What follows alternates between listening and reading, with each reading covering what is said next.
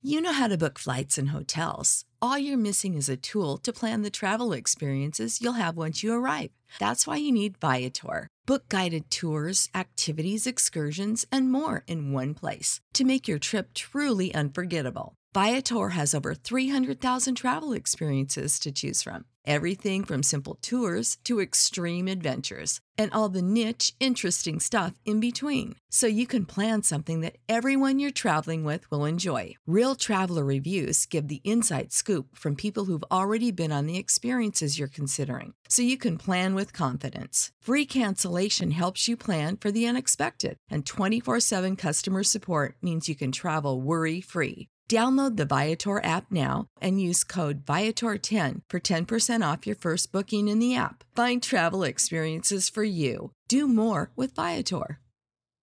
Hello, listeners. I'm your host, Amara, and this is Black Girl Gone, a true crime podcast.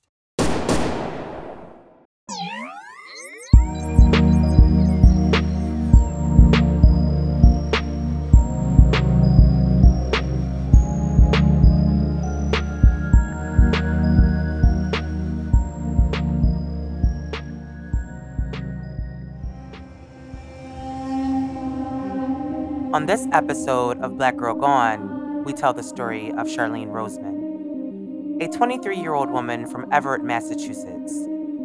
On April 7, 2009, Charlene was reported missing after she did not come home from work. Six days later, Charlene's body was found in her father's car. She had been shot to death. Twelve years later, Charlene's family needs closure and justice. This is Charlene's story. This week's story came to me from the victim's sister, Rosalie. Now, this was the third time that I received a request from someone asking me to cover the story of their sister or friend. And I honestly never imagined when I started this podcast that I would hear from people asking me to cover cases of their loved ones. But I am forever grateful that people want me to tell their story. But it's also important for me as a true crime podcast host it's so easy as a consumer of true crime to forget that these stories are not just entertainment, they're not fiction. But with so much true crime out there, it's easy to become desensitized to murder, to missing people. And it's important that you don't. It's important that I don't. It's easy for me to, you know, write these stories and forget that these are real people. They were more than articles and the still images. They were mothers, they were daughters, they were sisters, and that is something that I never want to forget. I try to tell these stories with the intent to bring awareness about these cases, even the ones that are solved. But I keep in mind the fact that these were real people whose families or friends may be listening. So thank you, Rosalie. Thank you for reaching out to me and asking me to cover your sister's story. I hope that this can help in any way to bring you and your parents justice for Charlene. Now, Rosie did an episode about her sister's murder on her own podcast, which is called The Rosie Perspective. And I'm going to include a link to her episode in this week's show notes. So please go and listen. In April 2009, Charlene Roseman was living in Everett, Massachusetts, which is a, a suburb of Boston. Charlene was living with her parents and her sister Rosalie, who was 20 years old at the time. Now, Charlene and Rosalie were close growing up. They were only two years apart in age, and that created an unbreakable bond between the two. Rosie said her and Charlene did everything together. They even wore matching outfits and matching hairstyles. They were each other's best friends, and they shared everything. Charlene and Rosie, as they got older, remained close. They hung out with a lot of the same people and would hang out in the suburbs of Boston together. Now, after high school, Charlene went to Gibbs College in Boston, where she majored in accounting, and she graduated from there in 2006. Rosie said that Charlene was a very responsible person. And I'm sure at 23, Charlene liked to hang out with friends and date, you know, normal things like that. But work was really important to her. Charlene had eventually started working at a local car dealership called Herb Chambers, which is a dealership in the Boston area. And that's where Charlene was working in April 2009. On April 6, 2009, Charlene woke up and prepared for work like she normally did. She would usually take the train to work because her car had been giving her trouble. However, she was planning to go and look at a Lexus that evening that she wanted to purchase. She had saved up $4,000 to purchase the vehicle, and Rosie said she was really excited to be getting a new car. But instead of taking the train that morning, Charlene had asked to borrow her dad's Honda Civic because he was off that day and he wasn't going to need the car. So her father, of course, let Charlene use his car and she went to work that day. Charlene left that morning around 7 a.m. and headed to the dealership. She worked her shift and then at around 5 p.m., Charlene finished her day and she left. According to Rosie and Charlene's mom, she was supposed to be going with a friend to look at the Lexus. Now, it's not clear whether that friend was supposed to meet Charlene at work or if she was going to pick them up. But around 6 that evening, Charlene's mom calls her to tell her that, you know, her father needed her car back and so she needed to come home. And according to Rosie, Charlene told her mom that she was on the way home. But Charlene didn't come home that evening. On April 7th, 2009, according to Rosie, her mom came into her room that morning to tell her that her sister didn't come home that night. Now, Rosie, who was eight months pregnant at the time, said that she wasn't super worried at that moment because she figured, you know, maybe Charlene had just stayed out late. Now, Charlene's family, you know, started calling her phone, but her phone was going straight to voicemail. Now, worry is starting to set in for Rosie, but she decides that she should wait until it's time for Charlene to be at work and then try to call her and see if she's there. Charlene would usually arrive at work around 7 a.m.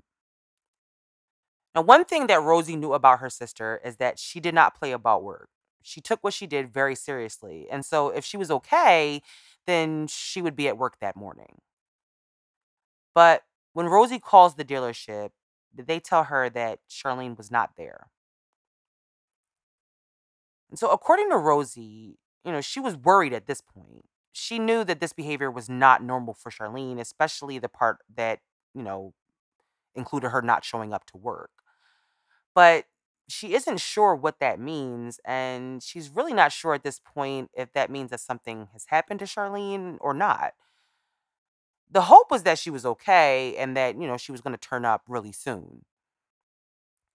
But hours went by and Charlene had not come home. She had not shown up for work and her phone was still going straight to voicemail. Rosie said that around 11 a.m. that morning, her father came into her room and asked her to go with him to the police station so that he could file a missing persons report. Now, at this point, it hasn't been 24 hours since Charlene was last seen. And so Rosie's response to her father is, you know, she's not missing. And I can only imagine, as her sister, what it must have taken for her mind to actually settle on the idea that her sister was missing. I mean, at 20 years old, I'm sure that that was really just unimaginable. And so she probably was subconsciously feeling like this really cannot be happening to my family right now. But as a father, Charlene's dad instinctively knew that something was wrong. And so he didn't need 24 hours or 48 hours. He knew that he needed to go to the police. And so Rosie and her father go to the police station and they get the typical response from the police that we see in these situations time and time again. You know, she's 23, maybe she doesn't want to be bothered, and it hasn't been 48 hours, so technically she's not missing, you know, blah, blah, blah, yada, yada, yada. But Charlene's dad and Rosie are trying to tell the police that Charlene is missing. But police will not take the report. And so Rosie at eight months pregnant, is left to search for her sister on her own. Rosie was the only one who knew Charlene's, you know, friends and who they were and where they hang out. She knew that her parents wouldn't even know where to begin, really. And so Rosie took on the task of searching for Charlene. Rosie started by reaching out to Charlene's friends to see if they had spoken to her or if they knew where she might have gone on April 6th, but no one seems to know where Charlene is. Now, one of Charlene's friends does tell Rosie about a man that Charlene was have alleged to been with and that she could take her to that man's house. But Rosie said that Charlene's so-called friend seemed unconcerned by what was happening. Now, the Roseman family was clearly worried about Charlene, but the person who was one of her closest friends was not. So Rosie, left with no other choice, just continues to search for her sister. She has checked all of the usual places that Charlene hung out or went, but there's no sign of her or her father's Honda Civic. They knew that finding the car was a critical missing piece. If they found the car, then they would probably find Charlene close by. But just like Charlene, the car was nowhere to be found. A silver Honda Civic doesn't exactly stand out, and so the car could really be anywhere. In the days after Charlene went missing, the Roseman family began arriving, you know, their family began arriving in town uh, to help them search for Charlene. But according to Rosie, a few days into the search for Charlene, her parents began to believe that something bad has happened to her. There was nothing normal about what was happening. 23 years old or not, Charlene would not be voluntarily missing, especially with her father's car. Now, earlier I said that Charlene had been intending to purchase a car, a Lexus, and that a friend was supposed to go with her. And the friend was going to help her purchase the car and was going to be able to help her get a discount on the car. And that indicates to me that the friend was familiar with whoever was selling the car. Now, Rosie had spoken to this friend to see what they knew, but they also seemed surprisingly unconcerned about Charlene missing you know, despite the fact that this was someone that they had spoken to on a daily basis and now they haven't spoken to in a day or two. So when Charlene left the house that morning, she had $4,000 in cash in her wallet. Now, both Rosie, you know, and Charlene's mother had told Charlene that she really needed to be careful carrying around that kind of cash. But Charlene didn't think much of it. You know, she was going to go buy a car and she needed to have the cash on hand. So, according to Rosie, a few of the people that Charlene thought were her friends seemed to be completely unbothered and unconcerned about the fact that she was missing. Everyone who knew Charlene knew that she was responsible and that she was reliable also. And so, why weren't they worried also? Like, why weren't they worried too? Six long days passed, and there was still no sign of Charlene. A week that was supposed to be filled with celebration and love was a week of pure hell for the Rosemans. Rosie's birthday is April 11th, and she was going to turn 21 that week. But her sister disappeared. And so she couldn't celebrate and she couldn't be happy. Their other sister was also getting married that week. And they were all supposed to go to Florida for her wedding. Everyone, including Charlene. But instead of parties and laughs, the Roseman family was grieving and desperately searching for Charlene. It is Ryan here, and I have a question for you. What do you do when you win? Like, are you a fist pumper? A woohooer, a hand clapper, a high fiver. I kind of like the high five, but if you want to hone in on those winning moves, check out Chumba Casino. At ChumbaCasino.com, choose from hundreds of social casino style games for your chance to redeem serious cash prizes. There are new game releases weekly, plus free daily bonuses. So don't wait. Start having the most fun ever at ChumbaCasino.com. No purchase necessary. VGW. Void were prohibited by law. See terms and conditions. 18 plus. On April 13th, 2009, Rosie got a call from a friend of hers who told her that she needed to call the Somerville Police Department. Now, Somerville is an, also a suburb that is close to Everett, where the Rosemans lived. Rosie said at the same time she received the call from her friend, her dad also received a call. Now, I'm going to let you hear what happened next from Rosie herself. Now, this clip was pulled from the episode that she did about her sister. My dad gets a phone call from his cousin, who's a taxi driver. But my dad can't hear him. There's a lot of noise in the house. There's a lot going on, and um, my dad gives the phone to my brother-in-law. And so my brother-in-law takes the phone, and he goes in the room. Within a few minutes, he comes out, and he asks for me, my parents, and his wife, my older sister, to come in the room. So we get in the room, and he can't say anything. His lips won't move, and my dad is like, What is it? What is it? And he won't say anything. And my dad asks him, Is it Charlene? And he shakes his head, Yes, still no words. And my dad asks, Is she dead? And he's unable to verbally tell us, but he shakes his head, Yes. At that moment, my dad runs out of the house. He runs down the street. My mom drops to the floor. And we're all in disbelief that at the end of the six day search, that my sister would not be coming home. She's not injured. She's not in critical condition, that she is deceased. One gunshot in the back of the head found in my dad's Honda Civic on Webster Ave, besides the behind the apartment building in Union Square. So of course we have to go. Um, of course we have to go, and we get there. And for me, in order for it to seem real, I need to confirm that this is a license plate for my dad's car.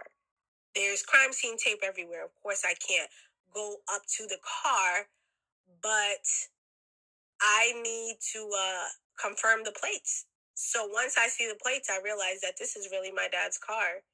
And I realized that at that moment, like our lives have changed forever. Once Rosie and her family confirm that, in fact, Charlene was dead, they have to go to the medical examiner's office to identify the body. But because Charlene had been shot in the back of the head, the gunshot had created what Rosie described as an extra large egg sized hole in her head. And so they had to identify Charlene's body by a photograph. But undeniably, it was Charlene. The pain and devastation that engulfed Rosie and her family is unimaginable. At 23 years old, Charlene's life had ended so violently, so unnecessarily. But with everything that Rosie knew about her sister's last moments, the day that she went missing, she thought that at least, you know, she had hope that they would at least get justice. The $4,000 that Charlene had taken with her to work was gone. And so both the police and the Rosemans had believed that robbery was the motive. Rosie told police everything that she knew about the people last known to have been seen with her sister, but police didn't make any arrests. A few days later, the Rosemans laid Charlene to rest. But the same friends that were unconcerned that Charlene was missing didn't even bother to come to her funeral and pay their respects to her family. Two weeks after she laid her sister to rest, Rosie gave birth to her son. Rosie said that Charlene really wanted Rosie to have a boy, a nephew that she never got a chance to meet. The police investigation led investigators to believe that Charlene was, in fact, a victim of robbery. Evidence shows that whoever shot Charlene was sitting in the rear driver's side seat when they murdered her. They also believe that it is possible that someone else was sitting in the front passenger seat. Now, police questioned several people in Everett and Somerville, including the people that Rosie had told them about, but no arrests were ever made in connection with her murder. Now, a month after Charlene was murdered, an arrest was made in the case, but not for her murder, for perjury. A then 21 year old man was charged with two counts of perjury for refusing to provide information in the murder of Charlene. And he also provided false statements to a grand jury. He had lied to police about the whereabouts of people the police had been looking at in connection with Charlene's murder. Police at the time said that the man was, quote unquote, a significant witness in the murder of Charlene. Now, he was ultimately found guilty and served a year in prison. But it makes you wonder, right? Like, if they had enough evidence to prove that someone was lying about what happened and withholding information, then you would think that they would have at least named a suspect or a person of interest. But they never did. Now, as the years went by, Rosie continued to search for answers about what happened to her sister. She would reach out to the detective working on her sister's case and the DA, you know, periodically, just to see if they had any information or any new leads, but they never had anything. Eventually, the original detective in the case retired and the case was handed over to a new detective. And on a visit to the police station to check on her sister's case, Rosie sat down with the new detective to see, you know, what was the status of Charlene's case. But she finds out that this new detective had not even looked at her sister's case. And as a matter of fact, no one had looked at Charlene's case in years. Like, no wonder there was no new information. The police had pretty much stopped investigating Charlene's murder. The police had really dropped the ball. Charlene, a murdered 23 year old black woman, just was not a priority for the Somerville Police Department. It has been 12 years since Charlene Roseman was brutally murdered. There haven't been any arrests, and her family has never and will never get over Charlene's murder. All these stories I cover are hard, but this one was really hard. I cried each time I listened to Rosie talk about her sister and the pain it has caused her and her family. It's just really something about this story that has stuck with me. Charlene was so young and so full of life. Her murder really is a testament to how cruel and unfair this world can really be. So, I'm going to end this week's episode with Rosie's words. I want you to hear her voice. I want you to listen to her words. Then I want you to go listen to the full episode that she did on her sister's murder. And then I need you to share Charlene's story. They should have been able to do more than they have done. But I also need the public to know that we need the public's help. Yes, the police department is responsible for solving murders, that is their job. But if there's a group of people, there's a community that is aware of what happened that refuse to talk, that's not helpful. We have to work hand in hand. If you don't want to talk to the police, talk to me. Send me an email. Contact me through DMs. Send me a freaking letter. Whatever you have to do. I need the people responsible for my sister's murder put in jail. They have killed, they will kill again. It was thought out, it was planned. Because my sister was trusting of people that were not worthy of her trust. And these people are still out there. Someone out there right now is trusting these people, not knowing that they have killed. And there are people out there that know that these people have killed. Why are you protecting killers? It could very well be you, it could be someone else, it can cause damage to someone else's family. When you kill somebody, it's not only about you taking their life. This has changed my family drastically. It has changed me as a person. I view the world differently. I view people differently. I smile, I joke, I laugh. I have a lot of personality. But part of me is dead inside. And I don't think it'll ever be revived. My son is such a great part of my life. He brings me so much happiness. My nieces bring me so much happiness. My parents, my sisters, my brother in law. But there's just a part of me that has died when my sister died. And every day that we don't get justice, it, it, it dies a little bit more. My grandfather, he died in 2017. And although he had memory loss, he always remembered the fact that my sister was murdered. And he always asked me if they have caught the people and put them in jail. So he couldn't remember my name sometimes, but he remembered that. And unfortunately, he passed away and he didn't get to see that justice for his granddaughter. And it's been 11 years now. I've done two interviews with Bob Ward from Fox 25 News. Thank you to him for Unsolved Murders. And he did one about four years in, maybe five, and he did one for a 10 year anniversary of the unsolved murder of my sister. And still nothing. I've tried to share and I will continue sharing her story. I need everyone to share her story. I need people that may not have known about this story 10 years ago, 11 years ago, to know about it now. You may know something that you were unaware was a part of my sister's case. You may want to get it off your chest. Maybe it's eating you alive. I, I need help. I need you guys to help me solve my sister's murder. You know, I see so many people sharing other people's murders and stories from all over the world. I want my sister's story and her murder to be a part of the ones you think about. When you're sharing stories and this is crazy and this is brutal and how could this be done to someone? I want her to also be a part of your rotation of murders that are unsolved, that need to be shared, that need to be solved. Somerville, somewhere I grew up, I considered Somerville home. My sister considered Somerville home.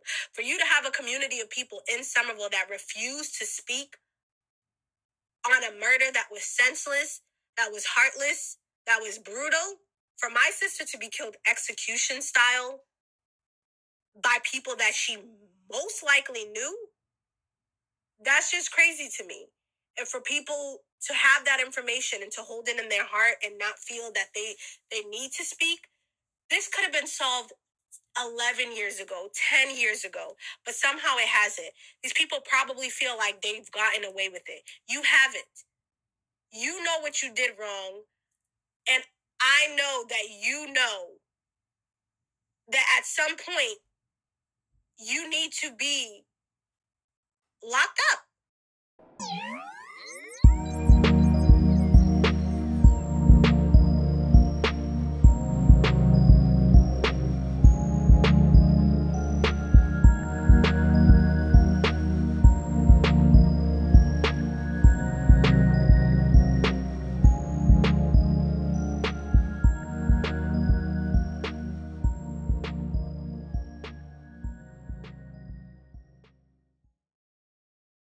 Save big money when you start your next project today at Menards. Convert your current recessed lighting with energy saving LED downlights from Feit Electric. They're bright and install easily in just minutes. They also go from regular lighting to nightlight mode with just a simple flip of a switch. Save big on all Feit lighting products now at Menards. Shop our lighting options today in store and on menards.com.